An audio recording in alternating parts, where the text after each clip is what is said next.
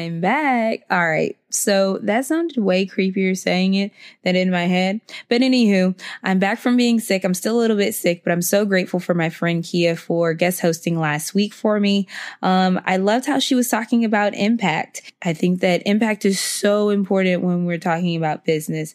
But anywho, while I was out, I got a lot of questions about why I am still doing both. Why am I still, you know, building my business and still in my corporate nine to five. And so today we're going to be digging into when you should quit your nine to five and maybe even if it's the right season for you to quit your nine to five. So I'm really excited to get into this. Let's get started. Hey, you're listening to the Busy Biz podcast, and I'm your host, Alexis C. Richardson. I built my five figure business right out of college, and all while working a nine to five job. And I'm still doing both, at least for now. It's time to build the business of your dreams, and we're gonna do it together. If you're ready to build a business while balancing a nine to five, turn up the volume and let's do the work. This is the Busy Biz Podcast, episode 12, and I'm your host, Alexis C. Richardson. So we're not even to use, there's not to be fluff. Let's just, let's just be real. I don't really like fluff. So here it is. Full-time entrepreneurship isn't for everybody.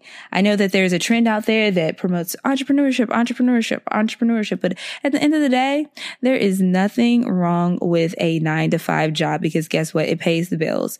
And, you know, we all got to eat. We all need somewhere to sleep. Um, so there is nothing wrong with providing for your family through a nine to five. And I get ask the question all of the time, um, especially now for some reason, why I choose to do both. Well, li- if you listen to episode one, I kind of go into my entrepreneurship um, story, but I got into entrepreneurship on a kind of like um, an accident, or not really an accident. It was just kind of like fate. Um, and so I, it was never my intention to have a online or side business this early on. I always wanted a brick and mortar business, but not necessarily an online business. And so the reason why I have both is because it, it makes sense for the season that I'm in.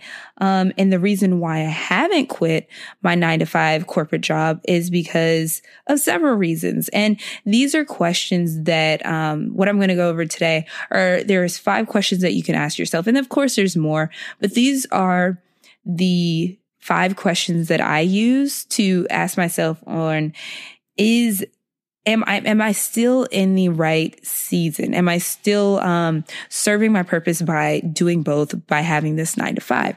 So the first um, question that I ask myself is, do I have creative freedom in in my business while having this nine to five? So that was a weird question, but I can kind of explain it. In my previous position that I was in or previous positions that I've had, it's been very, um, taxing on on my stress, on my body, on my health, because the time commitment was humongous and the responsibilities were very large. And I was in times by myself and I had, um, you know, sole responsibility for a lot of things. And so I wasn't able to really pour into my business.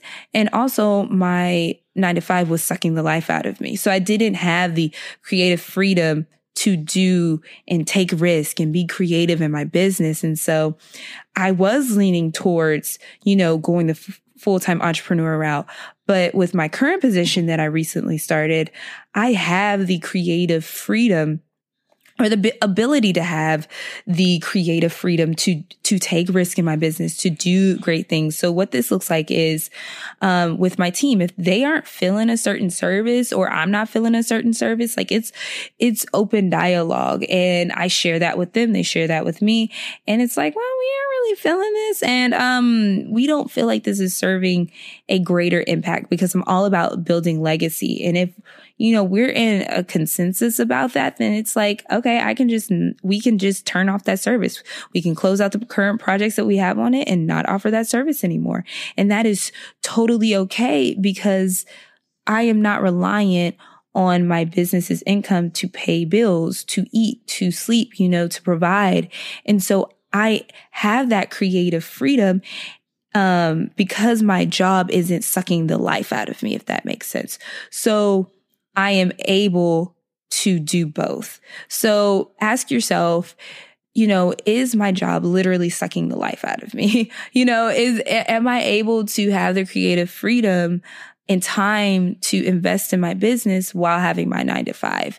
And also, you have to be realistic when you have a nine to five. You can't do certain things that other people do that are full time entrepreneurs, especially if you don't have a team. So the second question that I asked myself, like in the season, and I, I kind of ask these questions like periodically just to make sure I'm, I am in line with, you know, what I have envisioned for my life, um, is, am I getting paid to learn? Like, listen, I don't believe in having a job just to have a job. Like, my job needs to serve something more. So in my current position, I'm learning so much and I'm literally getting paid to learn. And I also, no matter what position I'm in, I use every opportunity um, and I advise you too to use every resource that you have to learn. So whether that's conferences, whether that's internal learning programs, whether that's, um, you know, tapping into mentorship programs within your company, always look for opportunities to learn because when you're working from so, for someone, they're paying you, right? And oftentimes they either cover those expenses for, um, you know, internal development or personal development or professional development. But when you're a full-time entrepreneurship, entrepreneur, you got to pay for that yourself. Like, so I'm taking advantage while I am also an employee of someone else. I am taking advantage of all the free resources that are um, available. So ask yourself, in this current position, am I learning? Am I growing? Am I um, being paid to learn? So the third question that I ask myself is, is this job serving um, a greater impact?